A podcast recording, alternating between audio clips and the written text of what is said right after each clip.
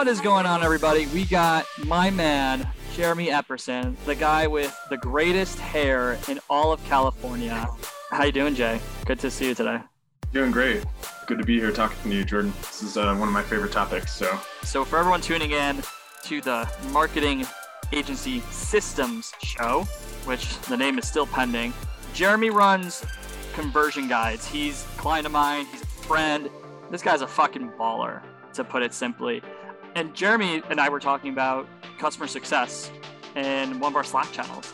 And Jeremy, I saw you posted this epic, you know, like multi comment thread and you had a big graphic. And, you know, I discovered you're a customer success genius and you have some really dialed in systems on how to provide clients with great experiences, but then also build really great onboarding systems, systems to grow relationships, and then systems to upsell clients so ultimately, the LTV goes as high as possible, and we retain clients as long as possible. So I super stoked to hear how this goes. For everyone listening, um, can you just give the quick high level? Who are you? And then let's just dive straight into the value on the call. Yeah. So this is just to give like the background on this. So I've consulted with 212 businesses in like some form or another over the last 15 years and I've tried everything. Probably made every mistake you could possibly think of, and then some you couldn't imagine. so this this has been a trial and error process, and uh, you know I've done a lot of training on this, even for like other agencies or like software companies that are working on customer success and stuff. Yeah, this is this is my framework that I use in all of my businesses, and when I'm consulting with other businesses, I I help them with it as well. So like it's basically a five step framework. So the first step is perceived expertise and authority. So in the consulting space and the agency world, if you're selling like high ticket like software, like people don't want to be sold to. They want to deal with someone who's an expert. Yep. They want per- that person to help build a strategy, not pitch at them. So I'm very particular about that aspect. It's the the first part of it is obviously like attracting the ideal clients. So if you don't have the right fit with the right client, on their side or on your side, then you're not going to have a high LTV because things are going to come up that don't make sense. And I feel like a lot of agencies or consultancies, they're grabbing whatever they can and they're not qualifying, or I guess I should say disqualifying hard enough to make sure that they're just picking those perfect deals. So I think like what, what it really comes comes down to is like client selection and then proving your expertise by either showing results by either showing expertise or um, institutional knowledge in their industry. And there's a couple other things that are like involved in that as well. Like we always show ROI projections just so people, anybody that we're potentially going to work with, understands like here is exactly how much money we can make you, and you are able to hold us accountable to those numbers. So I know that's running through a lot really quickly, but I don't know any thoughts or questions you have on that. Yeah, no. So that's actually an interesting. It's a perspective I've talked about but not verbatim, right? First and foremost, you want to make sure that you're qualifying your appropriate prospects because just by qualifying the right people, obviously that makes complete sense. You're going to have a longer LTV. Beyond that, you want to make sure that they're the right client who respects your authority. And then from there, you really need to, in a very specific way, demonstrate competency, expertise, and really this authority. So there's a few ways to do that show them the results you've had, show them knowledge, right? I talked about demo. Like for me, it's easy to do demo. That's how you and I got into relationship in the first place. I'm like, let's just do an experience. So you see that I'm not a fucking fraud. And then I love how you said show ROI projections. I think a lot of agencies are afraid to show ROI projections because then they're going to be held accountable. So they actually just don't do it at all. But you're yeah. saying you should be showing the ROI projections. Otherwise, it's just like on a subconscious level, probably doesn't give that sense of credibility or defined expectation. And and actually I've I've like data based a lot of interesting information on this as well. So if you're talking about thresholds of what's going to contribute to LTV, like what we do is we're saying here's your break even point. This is the minimum. Here's how we pay for ourselves as a minimum. But like clients don't stay with you because you pay for yourself. like that's not enough, right? I think the threshold is if like what we shoot for is three to five x ROI in the first 90 days. And if you can get above 10x in really like any time frame, then like clients are going to stay with you because you've paid for yourself exponentially and like everything is free money after that. So those are like the thresholds that i've seen. Obviously anything higher than that is is amazing right? But um those are kind of the numbers that we use to shoot for. And so we can lay that out very specifically also we're like doing conversion rate optimization like i'm on the hook for results. There's no there's nowhere to hide. Like we're not a branding agency. We can't just like make designs like things like that. So i do want them to see the numbers and i also want to frame the expectations around what's realistic. Because i think that's an important part of this as well is i've, I've seen everything from you know we don't think this is going to work and we're pretty strongly against it to can you guys double our business from 25 to 50 million dollars in the next year? And it's like okay well that's a wide range of of possibilities. So i want to be in the driver's seat of managing those expectations so we have like a good client relationship and we're like aligned on what we can realistically get done. Very interesting. Can you tell me a little bit about that? And i'm going to give you the context and what common questions come up for clients. A lot of clients oversell or they're actually afraid I'm thinking of one client in particular, they're almost afraid to be honest. Like I've seen some PPC agencies, for example, that have a 70% failure rate, but the 30% of the clients that succeed do like a 20x ROAS, for example. But the 30%, the 70% that don't, like maybe two, three, four. And I've seen, I have some viral marketing clients who, once again, right, like TikTok's, uh, I have a handful of agencies on TikTok they're afraid to be honest. So how could you set expectations that set the bar, but like thinking more agnostic to specific niche within agencies that doesn't also oversell you at the same time? I think one thing that goes unnoticed that's like almost unintentional or unconscious or something is um like there's a fine line between confidence in your results and your process and your team and hyperbole like hyperbole doesn't help, right? So like there are a lot of people like in my specific niche, there's a lot of people who just make crazy, crazy ass claims, to be honest. And then it's like, well, now you've just given me a point of differentiation because honesty in building a relationship and a consulting relationship when you're helping grow someone's business is more important than anything. So like I think about it completely differently. I don't want to oversell. If anything, I want to undersell. you know, I want to in, in terms of like being honest and straightforward, right? So these are relationship businesses. This is about building relationships like with people that you're going to work with for a long period of time. So if the intention is I want to work with this client for a year, two years, three years, like setting the right expectations is super important.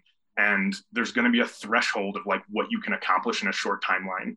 Like what I've seen from like just being in the agency world is if you can't post your numbers between 85 and 115 days, you're probably in trouble like you're going to get fired, right? Like they have to, there has to be some short term win that's quantifiable and there has to be like an upside long term like potential. And it's like balancing those two things against each other. I love that. So that encapsulates step one, right?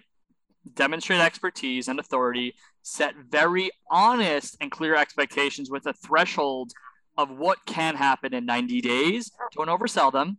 Be very honest with it because I actually think that's an amazing point. Like we want to be build a relationship that could last for years, and the only way to do that is by treating people with respect and honesty.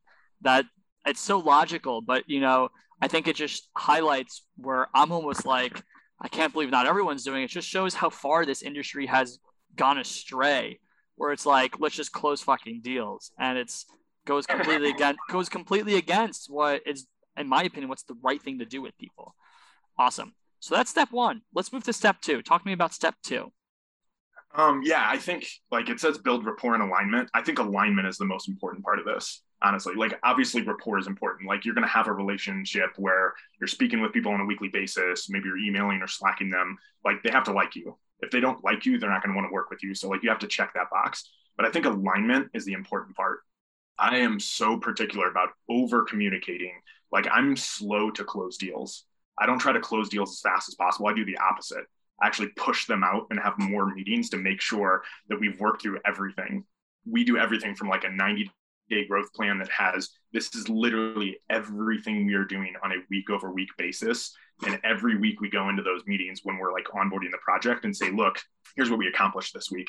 So if we're not aligned on what we're trying to accomplish in that 90 day window, things are going to slide sideways. Right. So, like getting that level of buy in and getting that little ownership from like the client side that, like, okay, we're excited about this plan. We're 100% clear about it. Like, we know exactly what we're going to get. We know exactly the timelines. That just eliminates a lot of problems, both for closing, but also like when you're actually onboarding and uh, having to execute on a week over week basis few questions from that. So it sounds like you're showing them a timeline before you close. You're adding the value, at least for you at the CRO level, showing them the very specific timeline when they will get results and what will be done on a week by week basis before the deal is closed. And then once the deal is closed on a weekly basis, we are now specifically showing them what we're committing to and what will happen, right?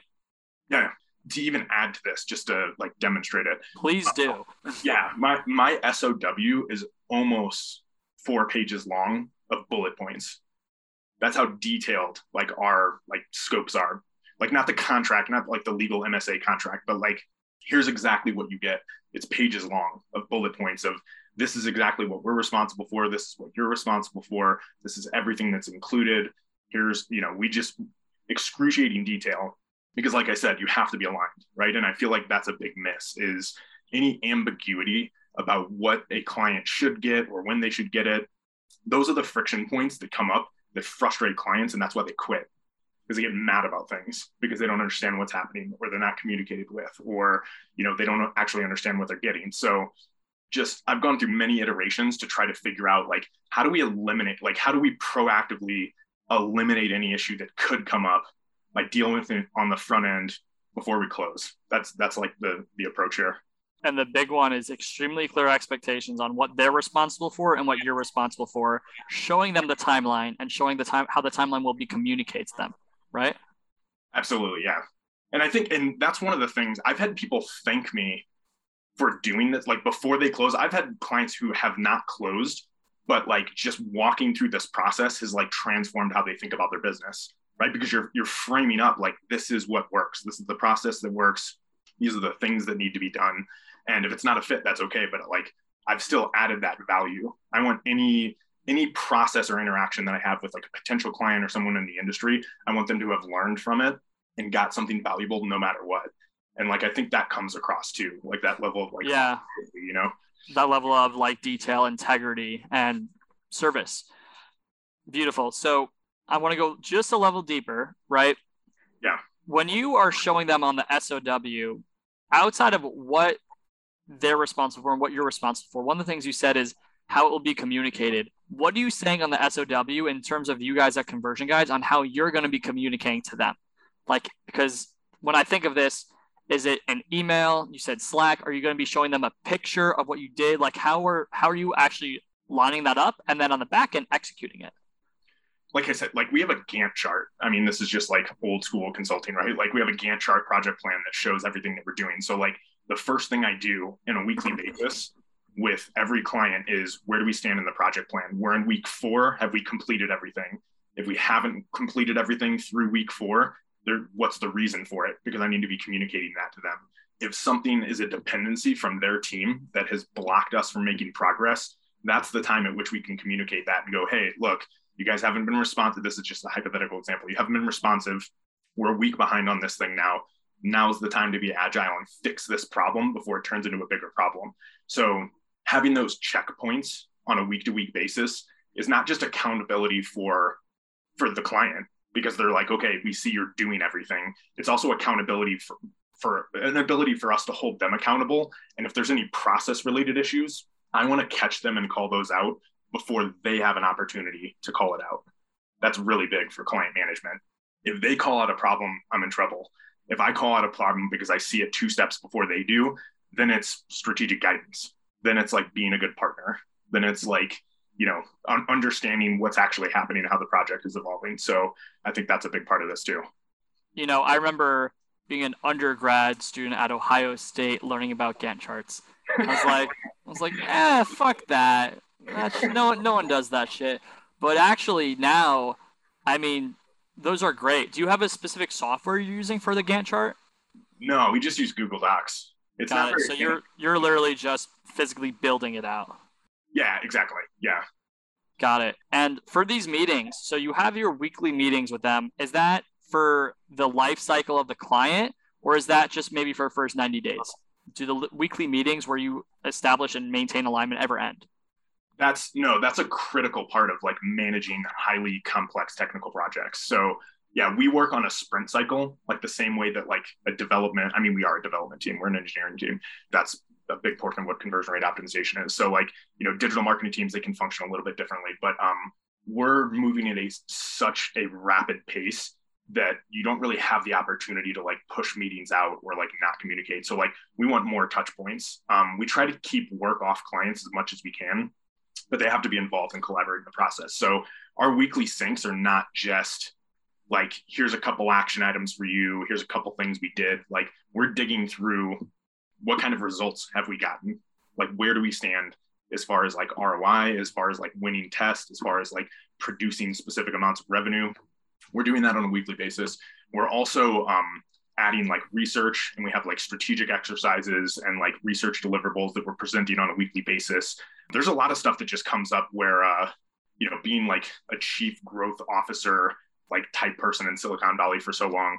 There's just random questions. Like CMOs just want to ask me stuff because I get to see what a lot of businesses are doing simultaneously. So those are all value adds. Like I don't want it to be like I don't even call myself an agency anymore. We're like an anti-agency because I don't want to be perceived like that. I want yeah. You know what I mean? Like uh, that I'm the same way. I don't in my space I'm a consultant, but I want to be the anti-consultant. I, I call myself the business partner. We like and I love that I think this is why you and I align so well because it's like we have the same methodology or approach, right? Your methodology is way more dialed in than mine, but it's I'm not a, I'm not just going to be your CRO. I'm going to be like your business partner, and like, dude, you're doing so much. This is great. I love it. The dynamic that I have is they're adding an extra executive to their team.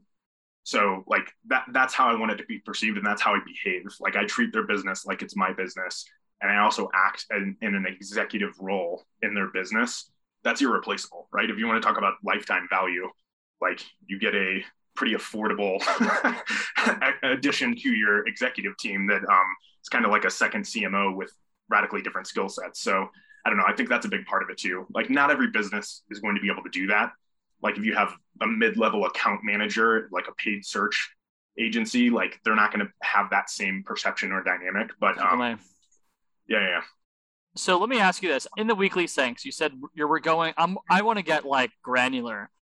Okay. What results have we gotten? We're showing you the research that we've now done during the week. So I guess before I move on, like to what are things? Is the research presented in graphs? Like, how are you actually presenting that research, and even doing exercises around it? Yeah, yeah, yeah. So um, so we'll pull like analytics data. So there's like a number of different like custom reports and analytics data, the data that we can pull, segmentation, like understanding like how users are interacting with a website, because obviously that's what we're focused on. So there's like aspects of that where we're parsing out like different research deliverables like that. We also do customer interviews. We do polling and surveying. We use like heat map data and like session recordings. What we're trying to do is get a 360 degree understanding of customers and that should basically persist through everything that happens in the business. Cool. So what we're trying to generate is a hub of insights that changes how the business and everyone in the business thinks about their market, their marketing, their product, and their customers. That's what we're trying to accomplish. So it's it's very like on a granular level, we're obviously doing research that changes how they think. It also lays over into every channel. So like the research work we do changes how you know email campaigns are personalized it changes how like customers are targeted for like search and social you know again it's like it's like a hub of insights and a cmo needs a hub of insights because for the most part for you know 25 to even 100 million dollar businesses they're flying blind on a lot of things. You know they're spending potentially hundreds of thousands a month in like even just like search and they're doing it blindly and they need to understand what the hell's going on.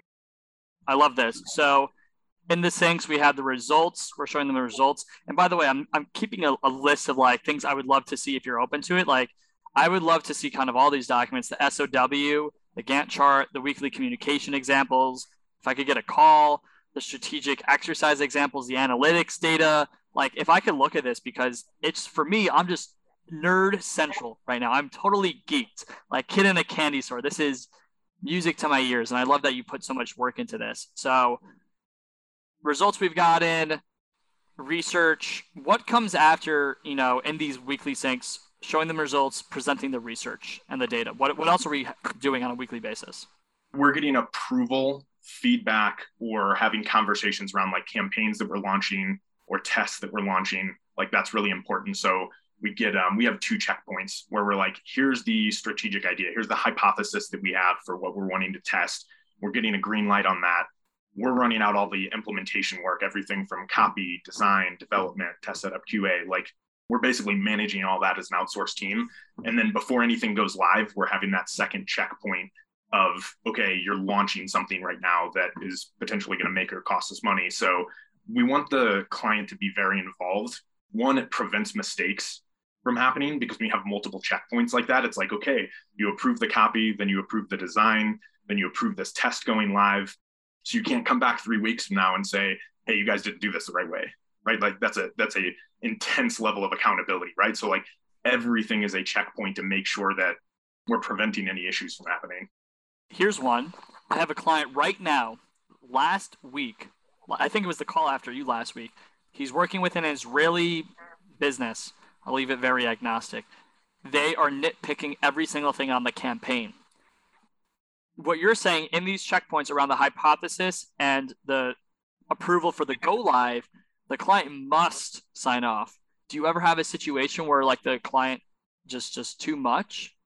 Well, okay, so they can still have like they still have options. It's still their business, right? So like like I'm not forcing them to do things they don't want to do, just to like put it bluntly. But um, but it's about building that buy-in right so like they to get buy-in for anything that you're trying to like sell to a client like they have to have some level of involvement they have to feel some ownership over it right so like we're very big on collaboration even if that collaboration is just asking for those touch points or making sure they give approval or we always ask for feedback sometimes i tell them we're not going to change that because that's that doesn't make sense right?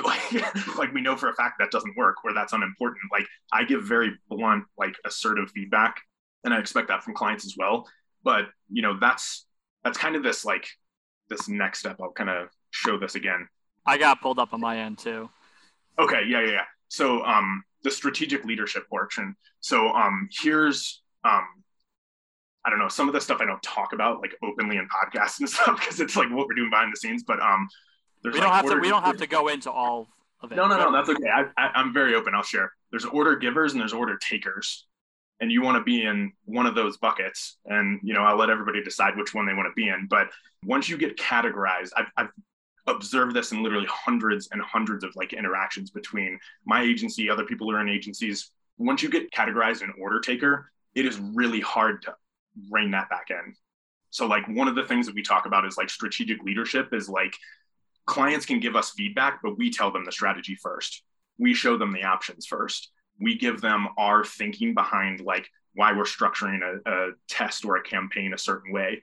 We attach all the research and data to that. So there's something, so it's supported. It's not an opinion.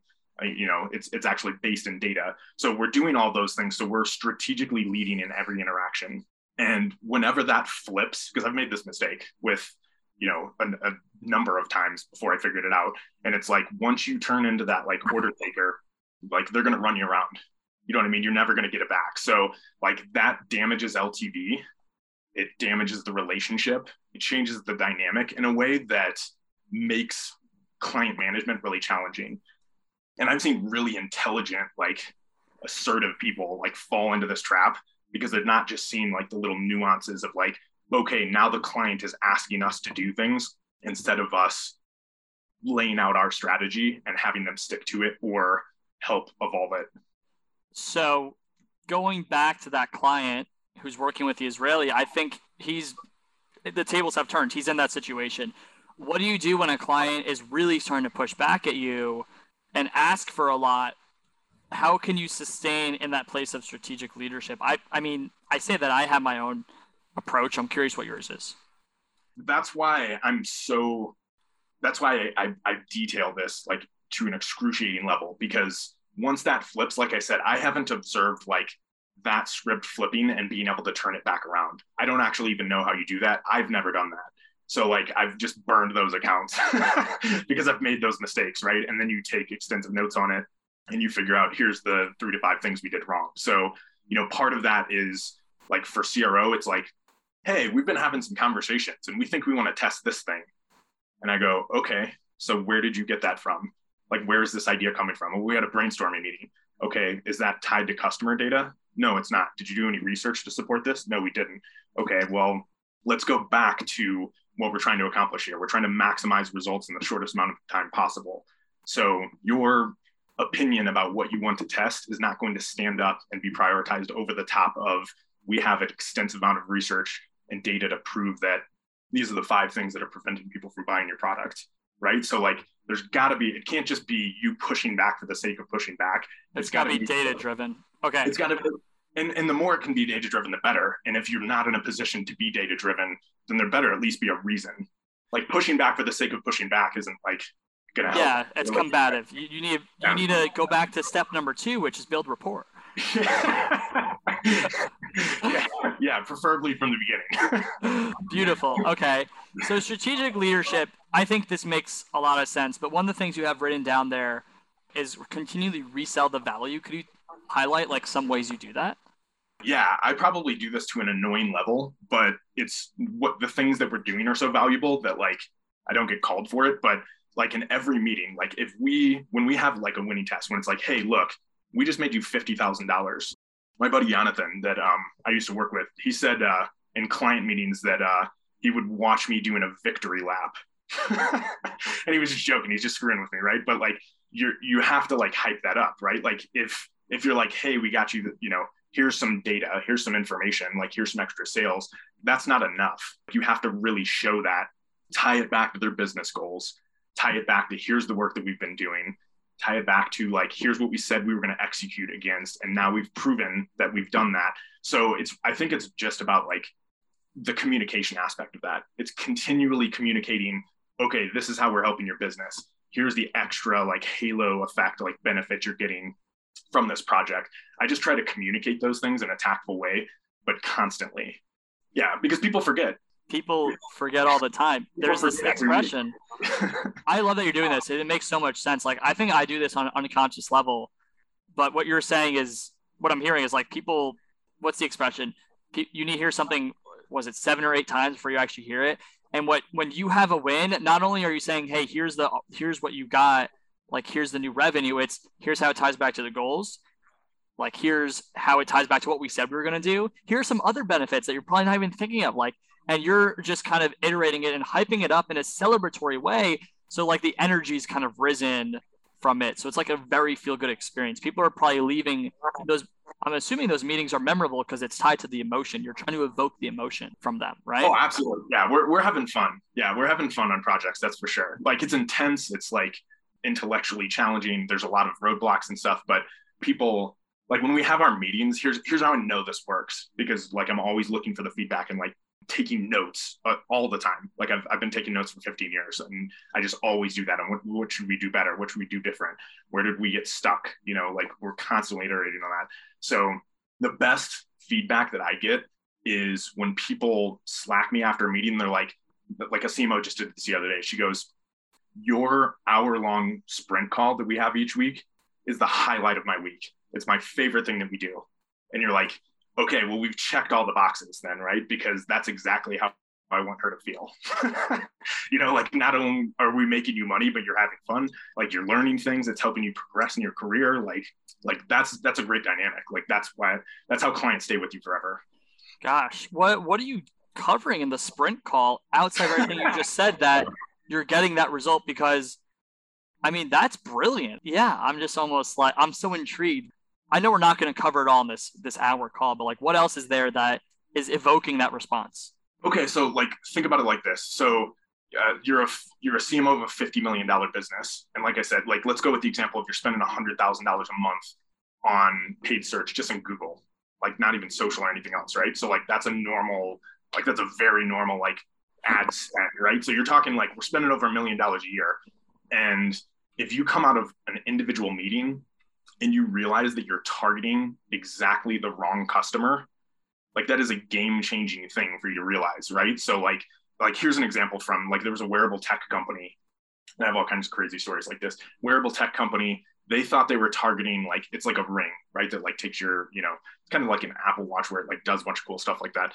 They thought they were selling to like the soccer moms, the women who are trying to get in shape after they oh, excuse me, the opposite of this. They thought they were selling to gym bros, like guys lifting weights or like women lifting weights or like athletes. And what they were really selling to, the people who were actually buying the product, was like the stay at home moms who had just given birth and they like are trying to lose the 10 or 15 pounds. So like those are two very different target like target audiences, right? So like the design of your website, the content of your website, the content of your emails, that's a totally different segment. So they pivoted their entire business to target a different type of customer and that's what unlocked their ability to be able to scale. So like that's just like i have hundreds of examples of that right? So it's it's changing again it comes down to like let's change the way we think about like our market our marketing our customer our product. Having those that's the halo effect right? Like there's not a dollar value that you can really put on that. But like that's why i always say there's like a halo effect there where that's a huge benefit you can't even really quantify effectively but I mean that that's like a game changing thing. yeah, no, so, that's that makes sense. Okay, cool. So this is really hitting home, and it's really making sense. And obviously, I work with about thirty agencies, right? So you're, I think you're actually the only CRO agency. So a lot of the agencies I work with, they're not as technical as you, right? So they're not going in every week and providing game changing insights. A lot of these guys, I have like a handful of web dev and SEO agencies a lot of these SEO agencies is like, here are the results, right? So it's like, but if you're able to even look at that and just come of it like from a different angle of value, helping them take some more data and drive better results. Look, they're not a if you're not a CRO agency, you're not going to be able to do at your level of competency. But just the intent to change the perspective could have a positive halo effect. I think with an SEO agency, this stuff is 10x more important because the timelines are so long, right? It like it's slow to develop, right? So like I can have a winning test and make somebody tens of thousands of dollars in 14 days. That's actually like makes my life easier, right? Because because that just solves most of the problems with LTV, right? You're like, okay, we've proven in a very short time frame we can make you money.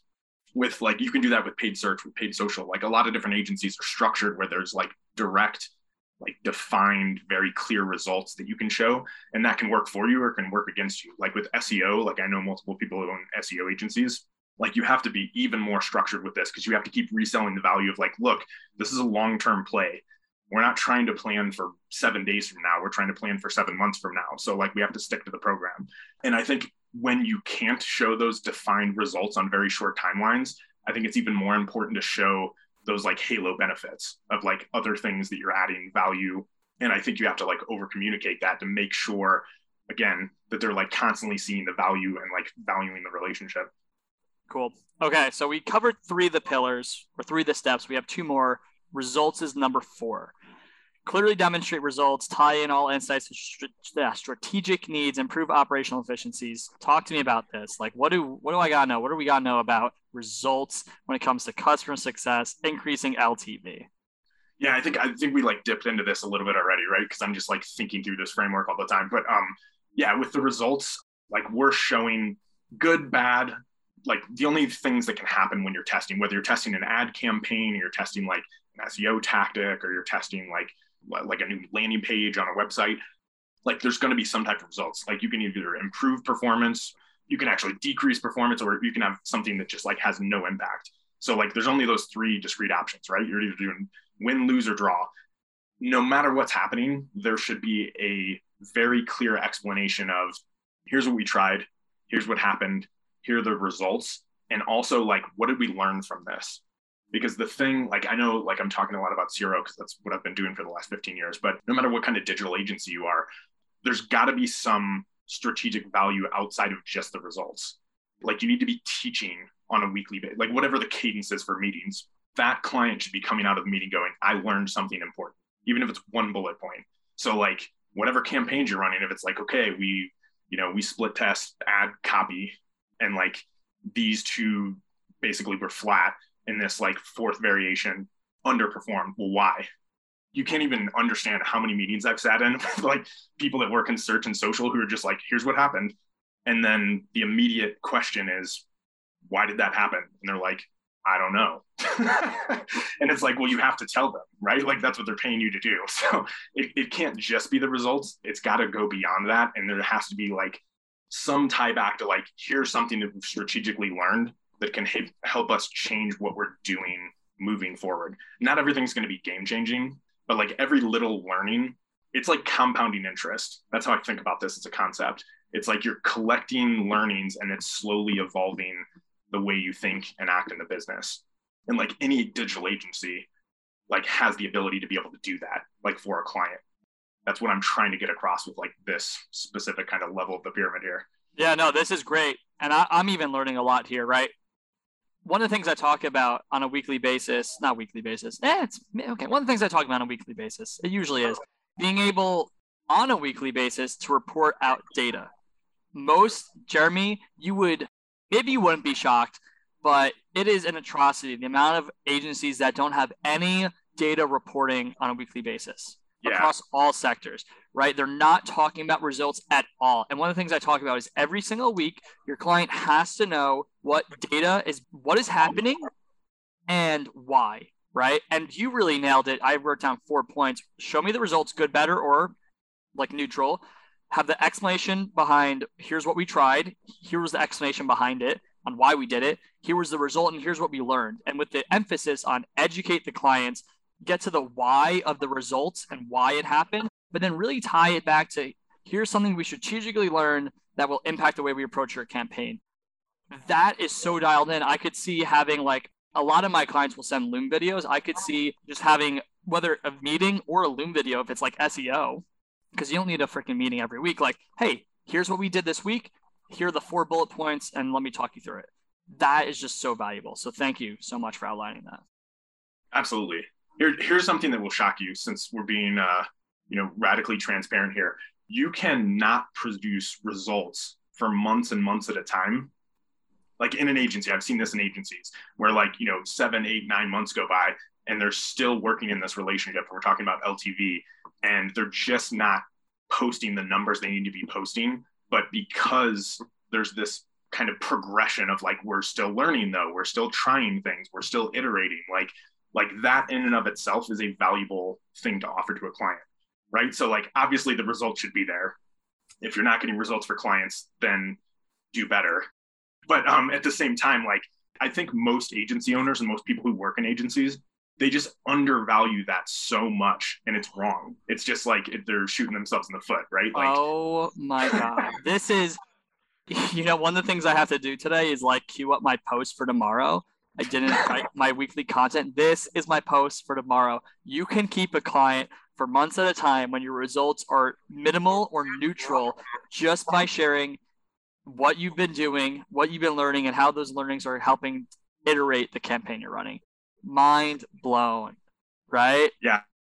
And I think that just goes yeah. to the nature of hope.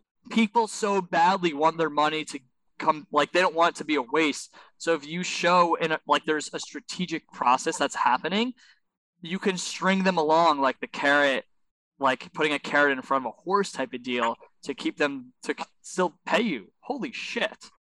Well, yeah, I would probably articulate it differently. I understand your point. I would say um, I know what you're talking yeah. about. yeah, yeah. Okay, so we got 15 well, minutes left in the call, Jeremy. I want to make sure we hit everything. So I want to add one point because this is really important. People buy for different reasons. Like people can buy for things that have nothing to do with like financial results. So like I, I don't recall this. I have this doc from a long time ago.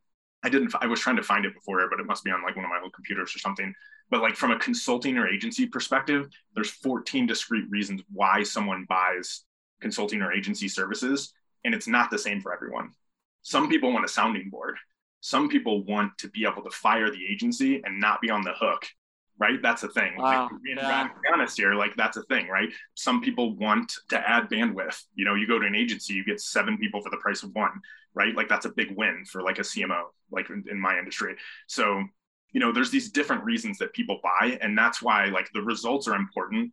It's obviously important to like help clients financially. I think being a good steward of like clients' money is important, but just realize that each client, each like point of contact you have is going to be buying for different reasons. And if you don't understand what that reason is, you need to figure it out because you may be optimizing for the wrong thing. Shit. That's mind boggling. To I didn't know that, right? And I could think of, you know, there are 14 reasons. I have a prospect who we're about to sign the dotted line. He's in the UK and he told me we're producing amazing results for our clients, but we're getting fired every week. I mean, one, they have a really bad customer success process, but then two, they're just not optimizing for one of those 14 reasons. Like the clients, they're clearly not hiring them just for the ROI. There's more. Yeah, and and they have to figure that out because that's this this whole thing is about LTV, right? And like that's a that's a critical component of it that people don't realize. I mean, if we had more time, I'd ask you how we figured that out. But for the sa- for the sake of time, yeah, I have a list of things I'm going to email you because I would love to. If you're cool with it, just just get my insight and eyes on it. Take me through the last point, trust. Right. So the point number five is laying the foundation in the first 90 days is what sets up for success and makes us an irreplaceable outsourced growth team. Can you talk to me about trust? Yeah, I think like that's the point that we're optimizing for. Like that's why it's the, the top of the pyramid. Like trust is how you maintain long-term relationships. Like in anything, in your personal life, in your business life, with a client, with your employees, like like trust is the ultimate thing that we're looking for, right? Like that's what helps people perform at their highest level. That's what like helps maintain like healthy dynamic of like in a in a team or a project or a process or anything like that. So all of this is structured to like build authentic trust and like like a long-term business relationship, right? So like that's what we're trying to get to. If you check all of these boxes, I know if you broke it out it's like, you know, 30 bullet points or something, but if you check all of those boxes, you don't have to try to build trust. Like you've done it, right? So, you know, from an LTV perspective, you know, I've had clients who've been with me for three and a half years. And like the only reason that we stopped working together is because I left to start my own agency. You know, that particular client, they're still with my old agency. They've been with them for seven years now. That's just the level of trust we built with them. So 90 days is a very short timeline.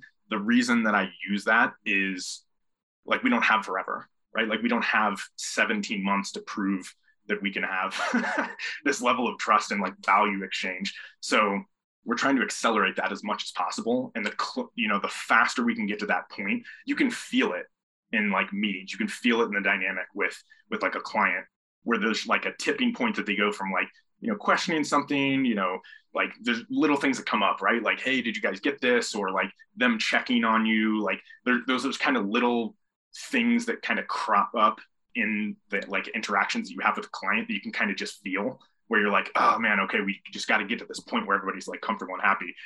But once you hit that, it's like it's getting over the hill and then it's like a downhill slide, right? Like yeah, I feel that. I feel that yeah. like on so many levels. You know, I have I have a lot of clients that the, the majority of my clients, right? I have probably 10%, maybe I, I could look at the data, but 80% of my clients are the same for the long term, right? There are guys like you, David Riggs, like just like there are a bunch of you that I we have just such a great relationship. You're my friend, you're my colleague, like I'm your confidant, I'm your coach, I'm your consultant, I'm your business partner. I'm so many things, but like the biggest thing that all this is built on is like I trust you, I like you, I respect you, and I feel like I could share everything with you, and I feel like I'm not going to be betrayed or anything like that. And you know, you talk about the 14 points. I think it really just hits home when you say that last point of if you establish really good trust with people, like they'll they'll stay for a really long time, you know. And it's interesting to think about that for my guys. Like I remember training, I'm still training one of my guys. Like, how do you articulate how to build trust? What is the strategy to include? And the first 90 days is a huge one. Like, if you could effectively onboard them, display a fuck ton of value, show them the value, and then all of your five steps. I'm not going to reiterate all of them. Yeah. People will stay for a long time and will trust you. So, dude, what a fucking call, man. I'm still nerded. I'm still geeked, full nerd right now. If I've listened to this, or anyone who's listening to this has heard everything, they're freaking out, and they are they still want a little bit more. I'm actually going to turn this question on you. It's not where you think it might be going. What's the last golden nugget that you would like to drop on myself and the audience listening to this for everything that we discussed around increasing LTV and just customer success in general? Yeah, man, it's tough because there's so much. There's just hundreds of pages of this stuff. Then I've just like worked on it for so long. It's like it's like picking your favorite child. You know what I mean? Like which which component of this matters the most. And like I guess I guess the takeaway is is maybe it's this. And I'm like thinking of this in real time, but like the takeaway is if you skip any one of these, you're screwed. I think that's the major takeaway. You have to check all the boxes. If you miss any of the boxes, if you don't check one of the boxes, like your LTV is going to underperform versus what it otherwise would be. There's nothing included in here that's not mission critical and there's nothing left out. Like I know that. So you just have to check the boxes. Like don't if like go back, analyze all your stuff, whatever key parts you're missing in there, you just got to make process changes like right now. Unbelievable. So Jeremy, I know you opened up a huge can of worms for me where it's like I have a list of two, four, six, about eight things that I'm going to request if you grant me the opportunity to look at just so I could better learn, like take the concept and actually see the application here. And for everyone listening, I know you have a very specific niche. First and foremost, who's your niche? Just in case the person listening, it falls within that. As far as like who are my clients? Yeah, who do you serve? Oh yeah, yeah. So I mean, it, typically it's like twenty-five to hundred million dollar like startups, if you can call them that at that stage, like growth stage businesses that are they're trying to scale essentially. So right. And if someone is hearing this and they happen to fall in that niche, where can I find you? How can I get in co- contact with you? Oh, most people ping me on LinkedIn. That's like the main thing that people do. They come and find me and they like read some of my stuff and then they ask me some questions and then they go, Hey, can you make us money? that's Jeremy Epperson on LinkedIn, E P P E R S O N. And for everyone else that's listening, we're like, wow, I love this guy. I want more of him. Where can they find you or how can they eh, learn more from you? I, I think that's the thing. I, I don't do social. Like I do LinkedIn and I post. Like typically I've taken like a month off or something. But um yeah, I post constantly. I also respond to everyone. Like I don't even know if I should be opening that can of worms. But like I've nobody has ever messaged me unless they're spamming me when like any question that's any ever been asked from me from anyone in the world, I've answered thoughtfully. And like I think that's just a part of like being a good who, student. Who you are. So yeah. Yeah it's it's funny you say I'm, I don't know if I should be opening up this can of worms. every podcast I've ever been on, I say something pretty similar. Trickles like it. People rarely ever ask questions, and I even offer that to like people I have like demo calls with. Hey, if you ever have any questions, just hit me up. People don't take you up take you up on that. So guys, like this is a goat. Actually, I don't know if I should be selling your time away right now. Jeremy's the goat. If you have questions, he will be thoughtful and respond. So last thing, I know in the next, you know, maybe year, maybe more, maybe less, there's a book coming out. Let's say this is in the future and the book might be out. Do we have a definitive name of what the book will be? Uh, no, I'm still working with the publisher on that. We have three options that we're choosing. From. Okay. So at what point in the future, let's say this is two years into the future, the book is out. How can I get their hands on it? Like, should they just Google Jeremy Epperson book? Like, what will they? Oh yeah, they'll, they'll be able to find it. Yeah. Yeah, it's gonna be it's gonna be published by Forbes. It's gonna be everywhere. Like they can be able to buy it on Amazon, everything like that. So all right, if you're watching listening to this in the future when Jeremy has his book, fucking buy it. I know I will. Awesome, Jeremy. It is always a astute pleasure to just share your time and energy, man. And like, gosh, I we might have to do a part two because I'm gonna have so many questions. But dude, thank you so much for your time. Fucking love you, bro. And I hope you're staying warm up in Tahoe. I'm trying to. Thanks, man. You're the best. Talk soon.